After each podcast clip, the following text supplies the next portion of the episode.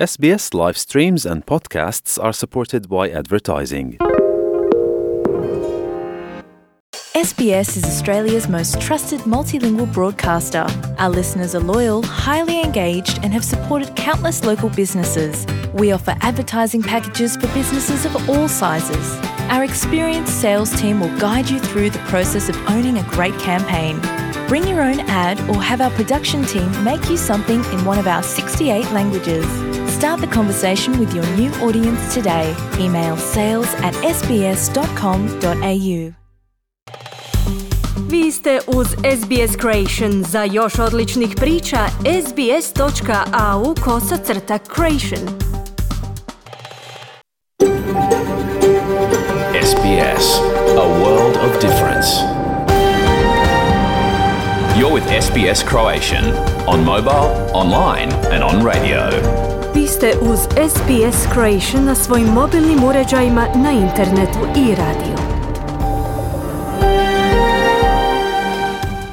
Dobar dan, ja sam Mirna Primorac i vodit ću vas sljedećih sat vremena kroz vijesti i aktualnosti iz Australije, Hrvatske i svijeta.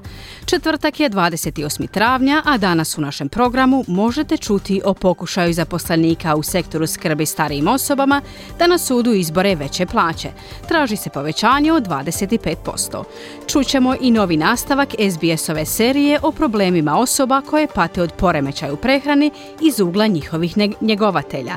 Danas govorimo o važnosti rane intervencije. Donosimo vam i redovno izvješće iz Zagreba. Hrvatska se ispričava zbog izjava predsjednika Milanovića o uvjetovanju potpore ulasku u NATO, Finske i Švedske, izmjenom izbornog zakona u Bosni i Hercegovini. Željko Kovačević će nas izvijestiti o prvim utakmicama Europske lige prvaka, te o memoarima poznatog hrvatskog nogometaša Velimira Zajeca. Prije najavljenih tema i vijesti iz Hrvatske poslušajte pregled najvažnijih događanja u zemlji i svijetu u vijestima radija SBS. Slušajte nas.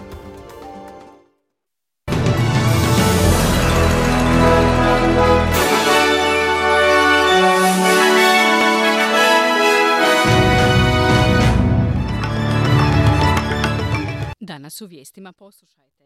Čelnik stranke zelenih Adam Bent zagovara uvođenje nameta na izvoz ugljena kako bi se financirao izlazak Australije iz industrije fosilnih goriva. Britanska ministrica vanjskih poslova Liz Truss poziva zapadne saveznike da Ukrajini isporuče ratne avione. U napadu u Etiopiji ubijeno oko 20 osoba.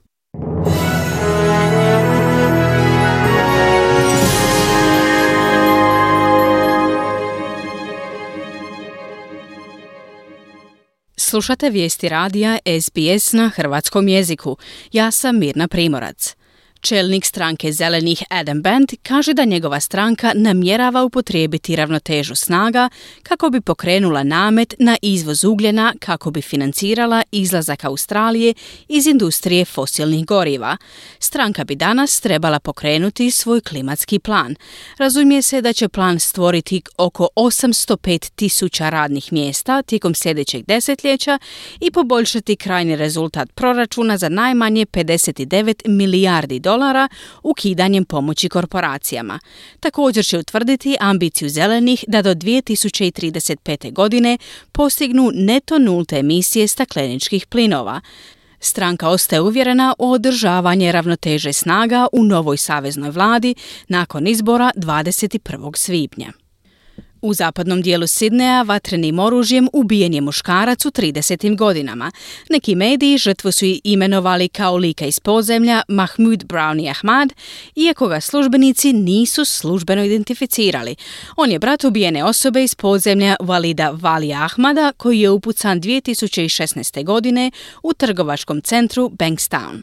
Policija Novog Južnog Velsa kaže da su hitne službe odgovorile na poziv u srijedu navečer u Green Acre, gdje je muškarac s prostiralim ranama, kojega su djelatnici hitne pomoći pokušali spasiti, preminuo na mjestu događaja. U tom dijelu grada čule su se i glasne eksplozije za koje se pretpostavlja da su uzrokovane zapaljenim automobilima. Stanovnik Green Acre, Jatin Šeš, kaže da je on nazvao hitne službe. Yeah, I was just uh, watching my TV and heard some uh, loud bangs and uh, first I thought it could be uh, maybe someone banging the door but it just happened bit uh, repeatedly. I just rushed out and saw the big, uh, big flames and saw the. Da, gledao sam televiziju i čuo neke glasne udarce. Prvo sam pomislio da je možda netko lupao na vrata, ali zvukovi su se nastavili. Samo sam izjurio van i vidio veliki plamen i vidio sam da je auto u plamenu i odmah sam nazvao triple zero. Kazao je Šeš, Pomoćnica povjerenika policije Novog Južnog Velsa, Liane McCasse, kaže da je traumatičan i nasilan sukob doveo do toga da je policija ubila muškarca. To se dogodilo jutros u Sidneju nakon što je policija pozvana u kuću u Newportu, predgrađu Sydney Northern Beaches, u vezi obiteljskog nasilja. Iz policije su naveli da su dva policajca upotrijebila vatreno oružje, a 39-godišnji muškarac je zadobio teške ozljede prije nego što je preminuo na mjestu nesreće.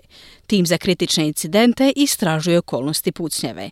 Gospođa Mekase kaže da je muškarac od prije poznat policiji i potvrdila je da su i roditelji bili na mjestu događaja. Također je navela da je muškarac bio naoružan. The deceased male uh, was carrying a knife um, and the early stages of the investigation indicate that he did lunge at police with that knife. Preminuli muškarac imao je nož, a rane faze istrage pokazuju da je s tim nožem krenuo na policiju, kazala je Mekase. Novo izvješće pokazalo je da su se incima povećali tijekom prošle godine diljem svijeta, uključujući i Australiju. U izvješću koje je radilo Izraelsko sveučilište u Tel Avivu navodi se da je nagli porast antisemitizma uglavnom potaknut radikalnim lijevim i desnim pokretima, često putem objava na društvenim mrežama. Australija je zabilježila 447 antisemitskih incidenata u 2020. godini, što je porast fizičkih napada, uznemiravanja i grafita za 35%. Izvješće se poklapa s danom sjećanja na holokaust, godišnjom komemoracijom u Izraelu u spomena 6 milijuna židova ubijenih tijekom drugog svjetskog rata. Britanska ministrica vanjskih poslova Liz Truss pozvala je zapadne saveznike da pošalju tenkove, ratne zrakoplove i drugo teško oružje u Ukrajinu. Ona kaže da su strahovi od eskalacije rata pogrešni i da bi nedjelovanje bila najveća provokacija. Njeni komentari dolazi tijekom godišnjeg vanjsko-političkog govora u Mansion Houseu, rezidenciji lordskog gradonačelnika Londona. Ona kaže da saveznici moraju duboko posegnuti u zalihe kako bi osigurali teško oružje jer je vrijeme za hrabrost, a ne za oprez. Međunarodni kazneni sud kaže kako će optužbe za ratne zločine u ruskoj invaziji na Ukrajinu podvrgnuti neovisnoj istrazi i analizi. Dužnosnici i ukrajinske snage više puta su tvrdile da ruske trupe namjerno gađaju civile u borbama diljem Ukrajine, a najnovije optužbe dolaze s prve crte bojišnice u regiji Donbas. U komentaru na neformalnom sastanku Vijeća sigurnosti Ujedinjenih naroda u New Yorku, tužitelj Međunarodnog kaznenog suda Karim Khan kaže da je otkrivanje istine hitan prioritet. We need to find out how did people die uh, and who did it and then insist on accountability. But people uh, have lost everything. People have fled with nothing. Moramo otkriti kako su ljudi umrli i tko je to učinio, a zatim inzistirati na odgovornosti. Ali ljudi su izgubili sve. Oni su pobjegli bez ičega. Pa zar mi trebamo biti toliko samozadovoljni kao međunarodna zajednica i pričati o politici kada se ljudi boje, a djeca drhte od straha, kazao je Khan.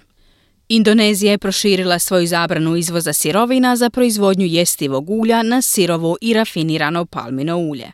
Zabrana izvoza prije je obuhvaćala samo rafinirano, izbjeljeno i dezodorirano palmino ulje. Nedostatak jestivog ulja posljedica je rata u Ukrajini, koja obskrbljuje gotovo polovicu svjetskog suncokretovog ulja, povrh 25% iz Rusije. Glavni tajnik sindikata proizvođača palminog ulja Indonezije kaže da se nada da će to pomoći mještanima. The problem is the, the price of the cooking oil, especially for the community in Indonesia and and also the government will uh. Problem je cijena ulja za kuhanje, posebno za zajednice u Indoneziji. I također vlada će riješiti problem s propisom gospodina predsjednika o zabrani sirovog palminog ulja, kazao je glavni tajnik sindikata proizvođača palminog ulja Indonezije. Indonezijski predsjednik kaže da je potreba ljudi za pristupačnom hranom važnija od zabrinutosti za prihode, te da bi ukinuo zabranu izvoza kada se zadovolje domaće potrebe. Sjedinjene američke države pružaju 670 milijuna dolara pomoći u hrani zemljama kojima je pomoć potrebna nakon ruske invazije na Ukrajinu. Američka agencija za međunarodni razvoj USAID dodjeljuje 282 milijuna dolara za nabavku prehrambenih proizvoda u šest zemalja regije Roga Afrike, uključujući Etiopiju, Keniju, Somaliju, Sudan, Južni Sudan i Jemen, a Ministarstvo poljoprivrede će osigurati 388 milijuna dolara za pokrivanje transportnih i povezanih troškova. Američki državni tajnik Anthony Blinken objavio je na Twitteru da je i dalje duboko zabrinut zbog pogoršane humanitarne krize, te je pozvao donatore da velikodušno doprinesu odgovoru na krizu. Sjedinjene američke države i Rusija izmijenile su zatvorenike. Bivši američki marinac Trevor Reed pušten je u zamjenu za ruskog pilota Konstantina Jarošenka. Gospodin Reed je bio pritvoren u Rusiji od 2019. godine zbog ugrožavanja života dvojice policajaca dok je bio u pijenom stanju dok je Jarokšenko služio 20-godišnju kaznu zbog zavjere za krijumčarenje kokaina. Trenutno su odnosi Sjedinjenih američkih država i Rusije najgori što su bili u posljednjih nekoliko desetljeća zbog ruske invazije na Ukrajinu.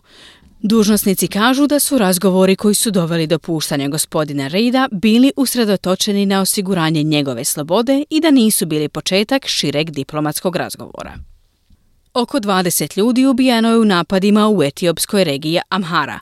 Tri osobe su poginule, a pet ih je ranjeno u početnom napadu kad je grupa neidentificiranih naoružanih muškaraca bacila eksplozivnu napravu na gomilu muslimanskih vjernika u gradu Gondaru dok su bili na putu na pogreb. Ostale žrtve su poginule u sukobima koji su slijedili. Lokalni čelnici kažu da nasilje nije povezano sa sukobom u susjednoj regiji Tigray koji je izbio u studenom 2020. godine, a prošle godine se proširio na regije Amhara i Jafar. Predsjednik Sjedinjenih američkih država Joe Biden odao je počast bivšoj američkoj državnoj tajnici Madeleine Albright na njenoj pogrebnoj službi u Washingtonu. Gospođa Albright je bila prva državna tajnica u zemlji, a umrla je od raka prošlog mjeseca u dobi od 84 godine. Gospodin Biden kaže da ona bila sila dobra u svijetu. Freedom endures against all odds in the face of every aggressor because there are always those who will fight for that freedom. Sloboda opstaje unatoč svim izgledima pred svakim agresorom, jer uvijek postoje oni koji se bore za tu slobodu. A u 20. i 21. stoljeću sloboda nije imala većeg prvaka od Madeleine Corbell Albright, kazao je Biden. Na službi se bivši američki predsjednik Bill Clinton prisjetio svog posljednjeg razgovora sa gospođom Albright, koja je rekla da ne želi govoriti o svom zdravlju, već o tome kakav će svijet ostaviti svojim unucima. Iz sporta izdvajamo. Epidemija COVID-19 unutar Melbourne Demons se nastavlja, a trener Simon Goodwin i trojica igrača prisiljeni su u izolaciju. To znači da će propustiti subotnju utakmicu protiv Hawthorna. Goodwina na mjestu trenera zamjenjuje pomoćnik Adam Ozej, koji je bio pomoćni trener Hawthorna između 2014. i 2020. godine, a on kaže da to neće biti problem. Yeah, well, it's not any any more significant other than we just need to get out there and um, obviously play well and, and win a game of footy. So um, it's just yeah ironic that it's against the Hawks. Da, pa to nije ništa značajnije osim što samo trebamo izaći i očito odigrati dobro i pobijediti u utakmici. Pa je samo ironično da je to protiv Hawksa, kazao je Ozej. Igrači Melbournea, Jake Lever i Jack Weenie vratit će se nakon što su propustili pobjedu protiv Richmonda na utakmici u nedjelju zbog zdravstvenih i sigurnosnih protokola.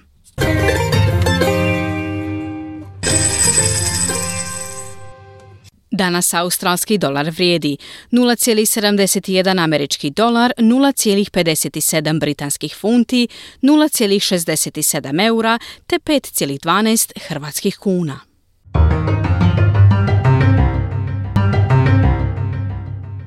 Današnja vremenska prognoza za glavne gradove Australije. U Pertu se očekuje kišno vrijeme i temperatura do 21 stupanj Celzijusa. U Adelaidu oblačno, temperatura do 27. U Melbourneu se očekuje oblačno vrijeme i temperatura do 23 stupnja Celzijusa. U Hobartu je danas moguća kiša, temperatura do 21. U Kamberi također moguća kiša, temperatura do 19 stupnjeva. U Sidneju moguća kiša, temperatura do 25.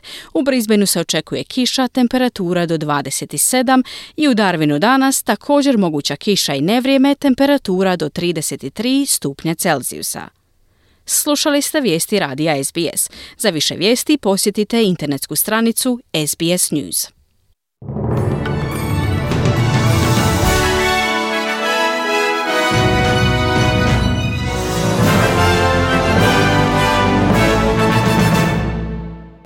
Radio SBS, program na hrvatskom jeziku. Ja sam Mirna Primorac. Slijede vijesti iz Hrvatske. Premijer Andrej Plenković oprostio se od troje ministara iz svoje vlade. U petak Sabor potvrđuje nove. Hrvatska se ispričava zbog izjava predsjednika Milanovića o uvjetovanju potpore ulasku u NATO, Finske i Švedske, izmjenom izbornog zakona u BiH. Milanovićevo ponašanje izazvalo vrlo drastičnu reakciju u Saboru. Stanje ljudskih prava u Hrvatskoj stagnira, ocijenile udruge za ljudska prava. Na Zagrebačkom glavnom kolodvoru otkriven spomenik žrtvama holokausta i ustaškog režima u drugom svjetskom ratu, godinu dana nakon što je dovršen. Iz Zagreba nam se i ovog četvrtka javio Enis Zebić. Na kraju sjednice vlade u sredu premijer Andrej Plenković službeno se oprostio od ministara Tomislava Čorića i Josipa Aladrovića i potpredsjednika vlade Borisa Miloševića. Čorić je novinarima kazao kako je njegov nasljednik u resoru gospodarstva zagrebački HDZ-ovac Davor Filipović, Aladrovića bi pak u fotelji ministarstva socijalne skrbi trebao zamijeniti HDZ-ov gradonačelnik Kutine Marin Piletić. Umjesto Miloševića potpredsjednica vlade iz redova srpske manjine trebalo bi biti Anja Šimpraga, premijer Plenković. I želim zahvaliti, budući da ovo zadnja sjednica vlade, za potpredsjednika Miloševića, ministra Aladrovića, ministra Čorića, njima na doprinosu radu vlade u proteklih pet i po godina, zadnje skoro tri godine i evo zadnje dvije godine. Ja se nadam da će prigode biti da ponovno surađujemo, a možda čak i u istom svojstvu. Čorić iz vlade odlazi na vlastiti zahtjev na mjesto jednog od viceguvernera Narodne banke, a Aladrović i Milošević odlaze zbog istraga koje protiv njih vodi uskok. Ali ako budu oslobođeni optužbi, čuli smo da ih Plenković želi natrag. Anji Šimpragi, bivši gradonačelnik Knina, sada župan Šibensko-Kninski, ali i njen profesor na fakultetu, Marko Jelić kaže. Ona se uvijek trudila stvarno pomoći u svim onim stvarima gdje je po svojoj funkciji pa čak i više mogla nešto učiniti i ja se uistinu radujem ovoj njezinoj novoj funkciji. Nadam se da će biti od koristi naravno i našoj županiji, ali i svim ostalima u Republici Hrvatskoj. Plenković je zadovoljan novim ljudima u svojoj vladi, a evo što posebno ističe. Ono što je važno za primijetiti, riječ je zaista jednoj novoj generaciji, oni su jako mladi, dakle Piletić je 83. godište, Filipović 84. gospođa Šimprega 87. Mislim da je sada čak šestero članova vlade rođena u 80. godinama, to govori o tome da idemo u jedan trend političkog pomlađivanja vlade. U opoziciji pa kažu da rekonstrukciju vlade nije napravio premijer Plenković, nego državno odvjetništvo predsjednik SDP-a Peđa Grbin. Ovo je prisilna zamjena zato što su USKOK i Državno odvjetništvo Republike Hrvatske protiv dva člana vlade pokrenuli kaznene postupke, a jedan član vlade se spominje u drugom kaznenom postupku teškom milijarde kuna. Nakon što je zbog izjava predsjednika Milanovića u raznim prigodama čak šest hrvatskih veleposlanika u raznim zemljama pozivano u tamošnja ministarstva vanjskih poslova da im se uruče prosvjedi, najnoviju njegovu izjavu o blokiranju švedskog i finskog ulaska u NATO prenijeli su svi svjetski mediji. Samo da podsjetimo što je rekao utorak. I ako Finska i Švedska treba ući u NATO, možemo o tome razgovarati. To smatram vrlo opasnom avanturom, ali dok se ne riješi pitanje izbornog zakona u Bosni i Hercegovini u sljedećih pola godine, evo baš je super tajming. Hrvatski sabor ne smije ratificirati ničiji pristup u NATO. Iste je ocjene ponovio i u srijedu. I sada ministar vanjskih poslova Gordan Grlić Radman mora popraviti štetu. Saniramo međunarodnu političku reputacijsku štetu kojima smo zapravo izloženi izjavama predsjednika države. Sve države članice NATO-a izrazile su veliku zabrinutost jer oni vam uvijek misle, ako je predsjednik države to rekao, da je zapravo Hrvatska promijenila svoju vanjsku politiku. Znači mi sada ovdje zbog njegovih izjava moramo se crveniti opet. U utorak navečer po hrvatskom vremenu svoga je finski ministar vanjskih poslova, a u srijedu ujutro švedska ministrica vanjskih poslova. Također izrazila zabrinutost zbog predsjednikovih izjava moguće članstvo Švedske i Finske je jedno koje nije spojivo sa s Bosnom i Hercegovinom. Milanovićevo sustavno urušavanje ugleda i dovođenje u pitanje institucija sustava u Hrvatskoj, na čemu je radio od početka svog mandata, obilo mu se u srijedu u Hrvatskom saboru o glavu. Zastupnik iz desne opozicije, bivši suverenist Hrvoje Zekanović, koji je izbačen iz te stranke kad se počeo zalagati za cijepljenje protiv covida, izravno je sa saborske govornice prozvao predsjednika Milanovića, čiji se ured, podsjetimo, nalazi na Pantovčaku, mašući pritom vrećicom sa bijelim prahom koju je izvukao iz džepa. Evo nekih simptoma prema kojima se može prepoznati ovisnika o kokainu. Često šmrcanje, hiperaktivnost, bezrazložna euforija, proširenje zjenice. Narkoman naučen na koku zadržava lucidnost, ima razvijen izvanredan smisao za prijevaru i laž svake vrste. Zbog toga, ako osoba nije dobro našmrkana kokainom, teško ćemo prepoznati simptome drogiranosti i tako dalje i tako dalje. Ja sam jučer malo šetao po Pantovčaku, sasvim slučajno bio je lijep dan i tamo negdje poslije Pantovčaka pronašao sam ovo. Unutra je upravo ono što vi mislite da je. Ponovit ću, ovo sam pronašao jučer popodne na Pantovčaku. Ja ovim putem pozivam Ministarstvo unutarnjih poslova, znači službu za borbu protiv zlouporabe narkotika, neka se pozabave s ovim. Neka naprave izvide na Pantovčaku s obzirom da na Pantovčaku imamo ovo.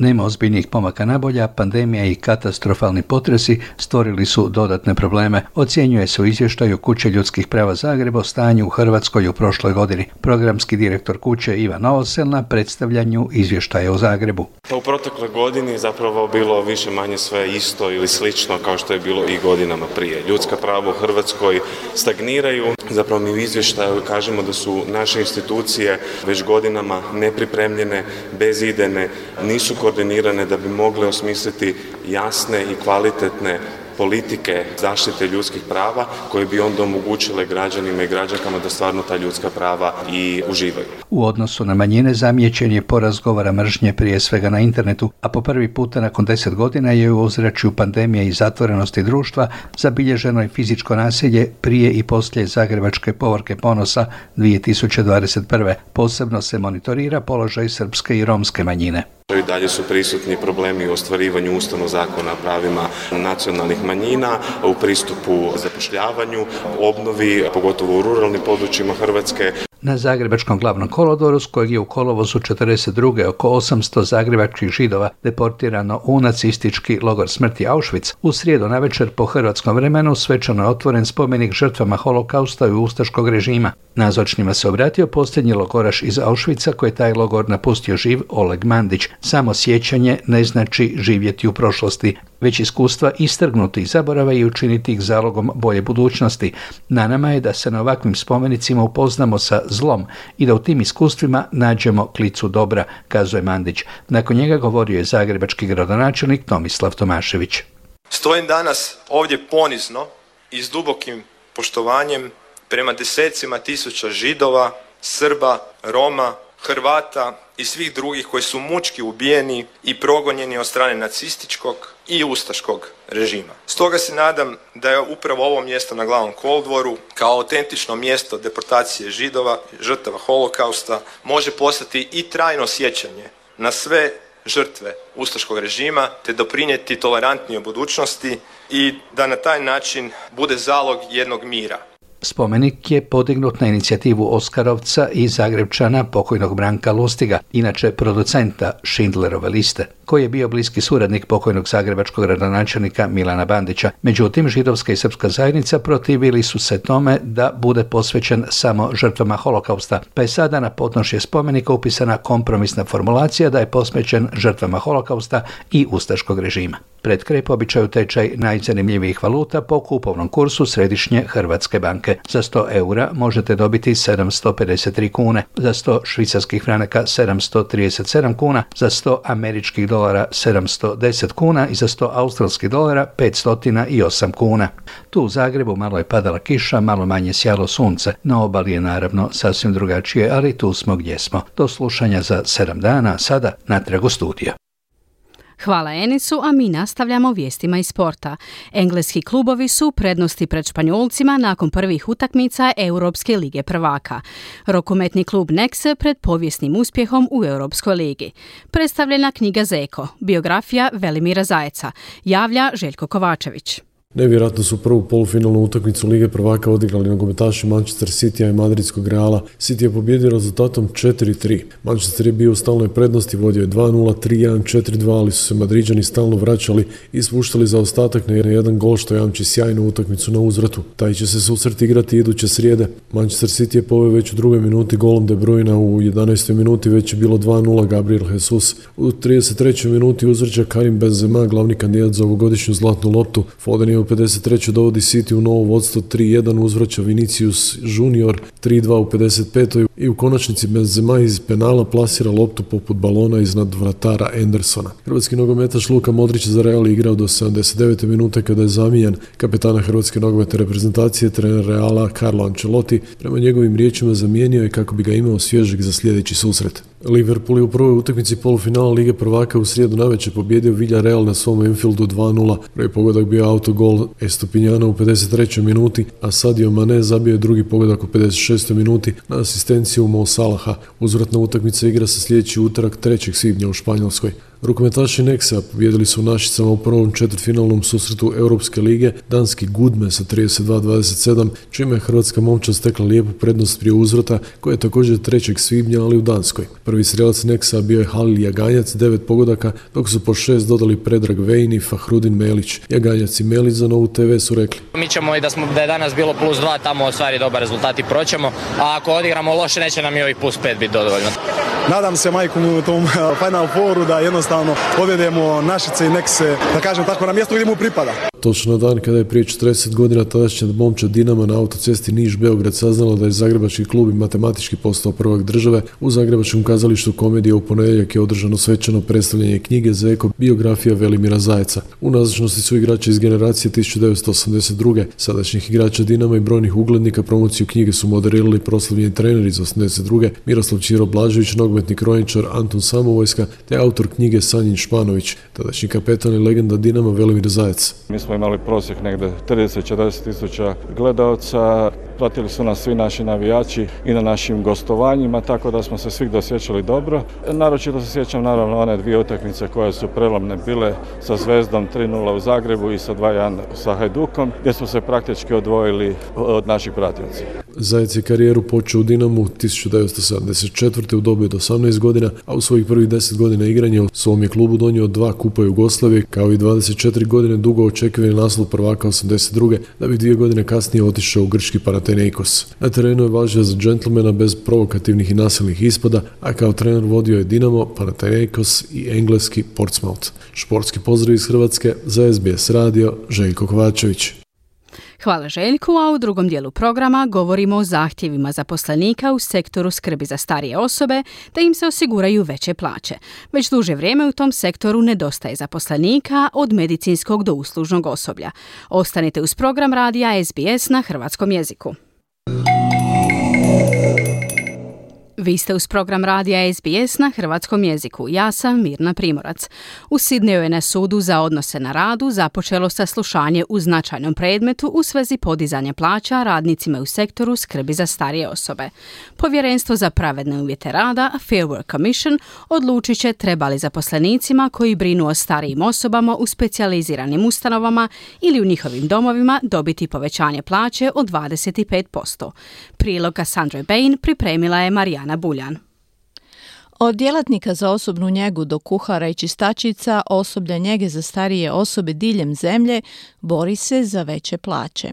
Marke Sto, kuhar je s 20 godina radnog staža u sektoru skrbi za starije osobe. I on kaže da mnogi stanari domova za starije imaju vrlo složene potrebe. Aged care in every level, in every job is an incredibly challenging and undervalued job. Uh, you have to meet a lot of special requirements. Njega starijih na svakoj razini i u svakom poslu je nevjerojatno izazovan i pocijenjen posao. Mi moramo ispuniti puno posebnih zahtjeva za puno ljudi. To je zapravo visoko kvalificirani posao, ali je plaćen kao da je riječ o nisko kvalificiranom poslu, kazao je Mark. Početnici u sektoru skrbi plaćeni su oko 21 dolar na sat prema podacima Nacionalnog sindikata zdravstvenih službi. Oni sada zahtijevaju povećanje od 25% iznad zakonskog minimuma, objašnjava predsjednik sindikata Gerard Hayes.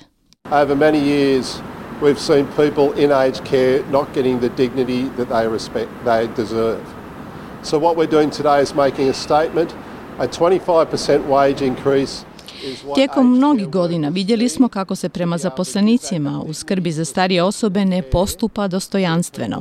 Dakle, mi danas zauzivamo stajalište. Povećanje plaće od 25% je ono što je potrebno njegovateljima da bi mogli dobiti to dostojanstvo, poštovanje i da bi mogli dati brigu ljudima koji su nas doveli u položaju koji smo danas. Ovo nije samo industrijsko i pravno pitanje, to je moralno i društveno pitanje, kazao je Hayes. Očekuje se da će na ročištu svjedočiti deseci svjedoka, uključujući predstavnike sindikata, zaposlenike i pružatelje skrbi za starije osobe. Odvjetnica iz tvrtke Maurice Blackburn, Alex Grayson, zastupa sindikat zdravstvenih službi u ovom slučaju.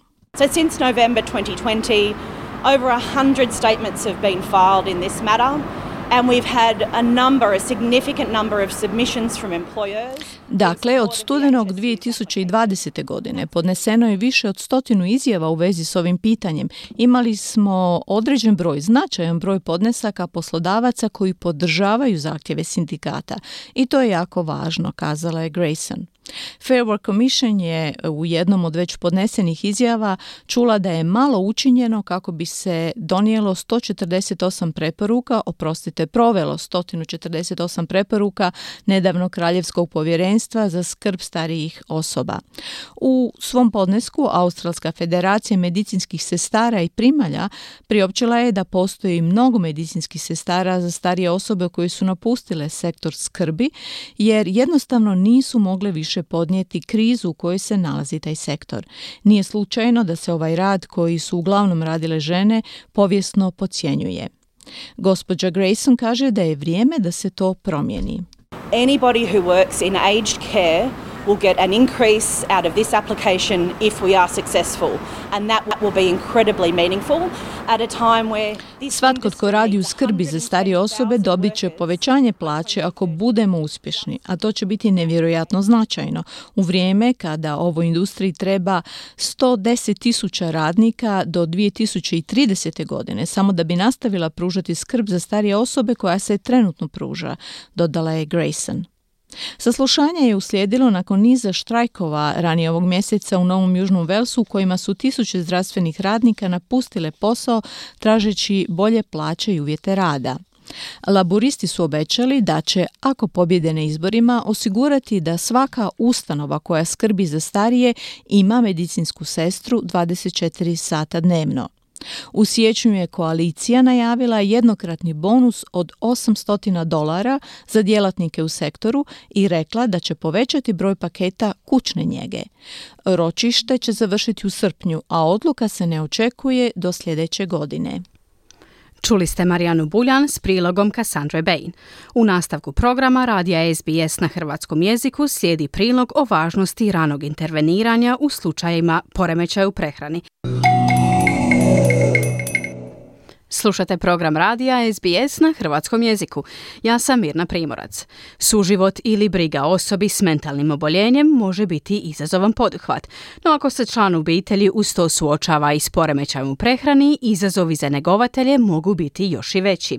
U serijalu posvećenom njegovateljima pod nazivom The Disruptive Companion donosimo vam drugu epizodu koja proučava na koji način rana intervencija može pomoći u bržem oporavku oboljelih. Autor serije je Zane Nabe a za naš program ovu epizodu pripremila Ana Solomon. Džema je bila adolescentica kada ju je majka po prvi puta odvela liječniku, strahujući da se njezina kći suočava s problemom mentalnog zdravlja. Rečeno joj je da se ne treba brinuti ni o čemu. When my own mum took me to the GP, it was overlooked. My mum was told not to worry about it, that I would be fine. This is just what teenage girls do. Kada me majka odvela liječniku, moju bole su tada previdjeli. Rekli su mami da se ne treba brinuti i da je sa mnom sve u redu, te da je to uobičajena pojava kod mladih djevojaka, prisjeća se Džema. Međutim, nekoliko mjeseci nakon prvog posjeta liječniku, Džema je hospitalizirana i nakon toga joj je dijagnosticiran poremećaj u prehrani.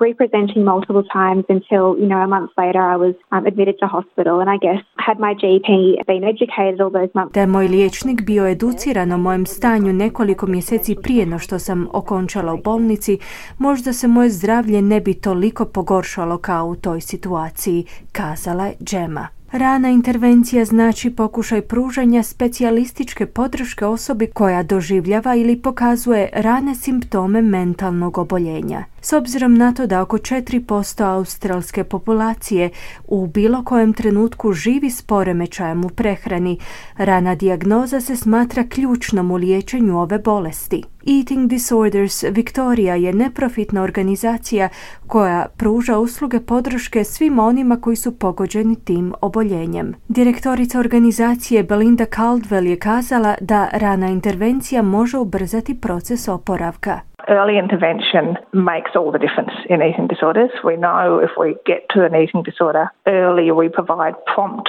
and effective Kada je riječ o poremećaju u prehrani, rana intervencija može biti od ključnog značaja. Poznato nam je da rana dijagnoza dovodi do učinkovitog pružanja tretmana liječenja u ranoj fazi oboljenja, a što čini veliku razliku. U tom slučaju oporavak je u potpunosti ostvariv, izjavile Caldwell. Nakon gotovo deset godina oporavka džema se sada bolje osjeća, no i dalje postoje prepreke za ranu intervenciju. Kristin se suočila sa sličnim poteškoćama kada je prije nekoliko godina zatražila pomoć za svoju kći. We were sent home saying, well, this, there's no sign of a medium or, or serious mental health issue here. Poslali su nas kući, kazavši da nema znakova ozbiljnog mentalnog oboljenja.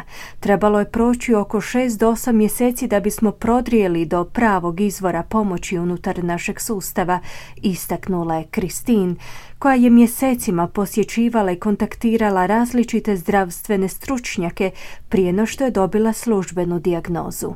So we've been trying to get a help for four or five months in between not knowing, not being able to go in and confidently say this is what my daughter has. Tragali smo za pomoći i podrškom oko 4-5 mjeseci. U međuvremenu nismo točno znali što se događa s našom kćeri. U neku ruku svi se oslanjamo na naš zdravstveni sustav. Nadate se da će vam netko moći reći s čime se točno suočavamo, naglasila je Kristin, kazavši da se često osjećala bespomoćno u toj situaciji jer nije bila u stanju pružiti podršku svojoj kćeri koja joj je bila potrebna. Perhaps the most daunting and exhausting time for me was when I was trying to get her Mislim da je za mene najiscrpljujuće vrijeme bilo ono u kojoj sam joj pokušavala naći odgovarajuću pomoć. U to vrijeme sam bila strašno tjeskobna. Nikada ranije u životu nisam imala takav osjećaj, zaključila je Kristin. Iza zagovaračkih skupina kažu da stručnjaci u sustavu zdravstvene skrbi trebaju biti svjesni i poremećaja u prehrani. Direktorica zaklade Butterfly Ranjani Utapala je kazala da ignoriranje znakova poremećaja u prehrani može obeshrabriti sve one osobe koje traže pomoć. Enough understanding and there's not enough education even within healthcare workers about eating disorders. Nema dovoljno razumijevanja niti edukacije o poremećajima u prehrani, pa čak ni među zdravstvenim djelatnicima. Kada imate neku osobu koja doista pati od tog oboljenja i kada ta osoba zatraži pomoć liječnika ili psihologa, pa čak i u hitnim službama, ako zdravstveni djelatnici u tim ustanovama nemaju dovoljnu količinu znanja ili obuke o poremećajima u prehrani, te ako usto ignoriraju znakove, to može biti poprilično traumatično i obeshrabrujuće za sve one koji traže pomoć, prokomentirala je Utapala. Kada govorimo o ranoj dijagnozi, liječnici opće prakse mogu izvršiti početnu procjenu i uputiti oboljele psihijatru ili nekim drugim specijalistima za procjenu stanja. Međutim, liječnici nisu uvijek u stanju identificirati simptome poremećaja u prehrani. Kraljevski australski koleđ liječnika opće prakse je odgovoran za održavanje standarda za kvalitetnu kliničku praksu, obrazovanje i obuku te istraživanje u australskoj općoj praksi. Glasnogovornica koleđa doktorice Carolyn Johnson je kazala da liječnicima nije lako uspostaviti dijagnozu nad nekom osobom s poremećajem u prehrani ako nisu otprije upoznati sa zdravstvenim stanjem te osobe. GP is actually required to spend a bit of time making sure Od liječnika se zahtjeva da ulože određeno vrijeme kako bi bili sigurni u postavljanje dijagnoze. No unatoč tome uviđamo da puno ljudi koji imaju određene simptome koji bi mogli upućivati na rani poremećaj u prehrani ili neki drugi poremećaj mentalnog zdravlja ne zadovoljavaju granicu za postavljanje dijagnoze.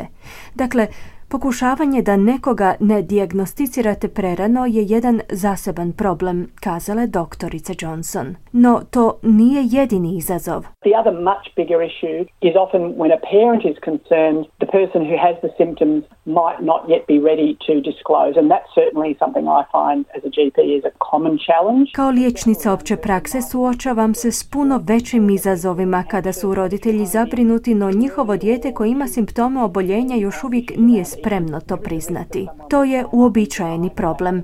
Primjerice, mlada osoba sa simptomima može priznati da se suočava sa stresom ili da je tjeskobna, no ako se prerano ili više uporno usredotočite na problem s prehranom, postoji rizik od povlačenja i nijekanja bilo kakvih simptoma, istaknula je doktorica Johnson. U organizaciji National Eating Disorders Collaboration su uspostavili besplatne online sadržaje za poduku koji liječnicima opće prakse omogućavaju pružanje najbolje skrbi za svoje pacijente koji pate od poremećaja u prehrani. Liječnici se na taj način mogu informirati o ranoj dijagnozi, početnom odgovoru, zajedničkoj skrbi, medicinskom liječenju i podršci u oporavku. Postoje internetski alati i upitnici kojima ljudi mogu pristupiti kako bi bili bolje informirani prilikom rasprave sa svojim liječnicima. Iz neprofitne organizacije Eating Disorders Victoria, Caldwell je kazala da liječnici trebaju vjerovati njegovateljima kada oni iskazuju svoju brigu za svoje voljene članove obitelji. We absolutely know that It's really important that GPs don't watch and wait if a parent expresses concern about their child's eating or exercise. Vrlo je važno da liječnici ne previđaju situacije u kojima im roditelji iskazuju zabrinutost za svoju djecu. Liječnici ih trebaju ozbiljno shvatiti. Ništa nećete izgubiti ako uzmete u obzir rane znakove poremećaja u prehrani. Ljudi trebaju pravodobno reagirati kada postoji zabrinutost, kazala je Caldwell. Doktorica Johnson je pak kazala da njegovatelji i liječnici trebaju zajednički surađivati kako bi osigurali da pacijenti dobivaju njegu koja im je potrebna. For those of us who train GPs, we always say, you know, if a parent is concerned, you know, you need to take that very seriously because they're living with the person who might be experiencing symptoms. Mi koji obučavamo liječnike opće prakse uvijek ih upućujemo da vrlo ozbiljno shvate zabrinutost roditelja, s obzirom na to da roditelji žive s osobom koja pokazuje simptome oboljenja. Savjetovala bih mladim liječnicima da pokušaju razumjeti problem iz perspektive osobe koja im se obraća. Ako se obučavate na sveučilištu i u bolnici te pohađate pripravnički staž u ordinaciji opće prakse, naučit ćete kako biti kompetentnima, naučit ćete biti biti sigurnim liječnicima i ne nanositi ljudima zlo. Sljedeći korak u rješavanju ovog problema zapravo je razumijevanje iskustva oboljelih osoba i onih kojima o njima brinu, zaključila je doktorica Johnson, dodavši da interakcija s uključenim osobama može pomoći liječnicima opće prakse u boljem razumijevanju ovog problema. My first step is if I meet someone who's had an eating disorder, who has recovered, and who's kind enough to share their experiences with me, I listen really hard. What worked for you? What didn't help? Moj prvi korak je sljedeći. Ako kojim slučajem dođem do neke osobe koja je patila od poremećaja u prehrani, te koja se u međuvremenu oporavila, te koja je voljna podijeliti sa mnom svoje iskustvo, ja se usmjeravam na to da čujem njihovu priču i saznam što je djelovalo u njihovom slučaju u procesu oporavka, a što je bilo nedjelotvorno.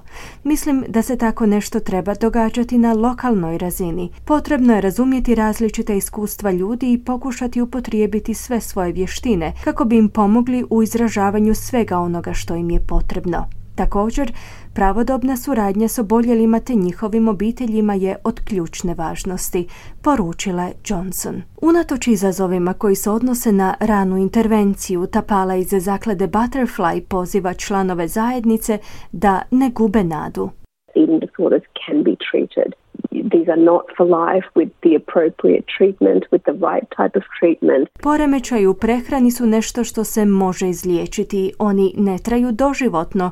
Uz odgovarajući tretman s pravim tretmanom liječenja ljudi se mogu izliječiti, izjavila je Utapala. Džema je primjer da izliječenje koliko god teško bilo moguće, ona sada radi kao medicinska sestra i pomaže svim onima koji žive s tim oboljenjem. Ona ujedno i posvećuje svoje vrijeme volontiranju, tijekom kojega dijeli svoju priču o izlječenju s drugima kako bi im pomogla u njihovom putu izlječenja.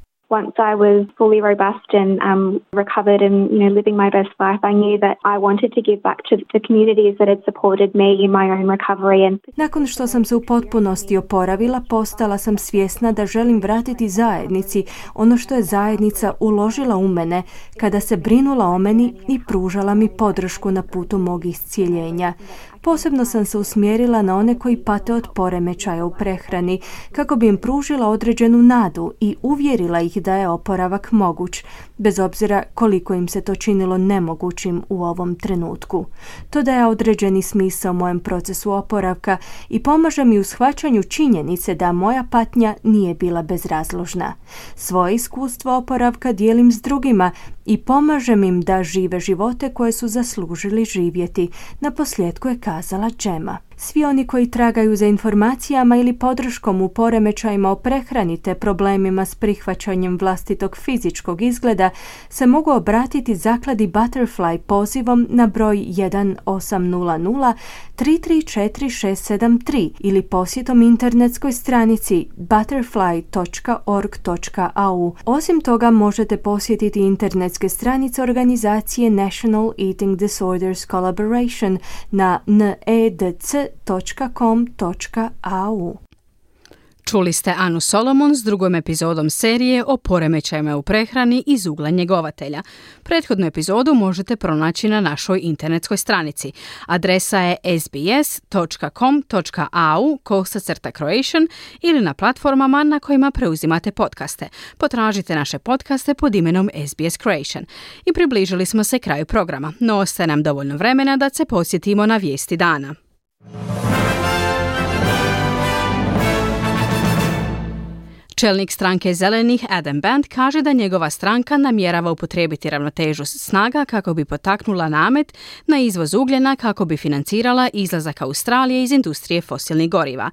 Novo izvješće pokazalo je da su se incidenti antisemitizma povećali tijekom prošle godine diljem svijeta, uključujući i Australiju. A Indonezija je proširila svoju zabranu izvoza sirovina za proizvodnju jestivog ulja na sirovo i rafinirano palmino ulje.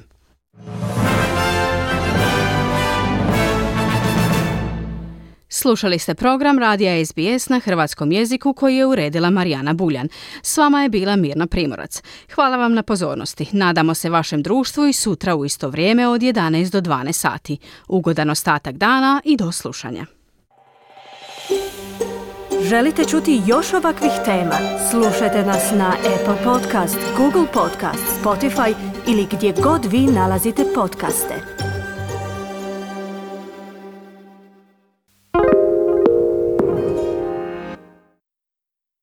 SBS is Australia's most trusted multilingual broadcaster. Our listeners are loyal, highly engaged, and have supported countless local businesses. We offer advertising packages for businesses of all sizes. Our experienced sales team will guide you through the process of owning a great campaign.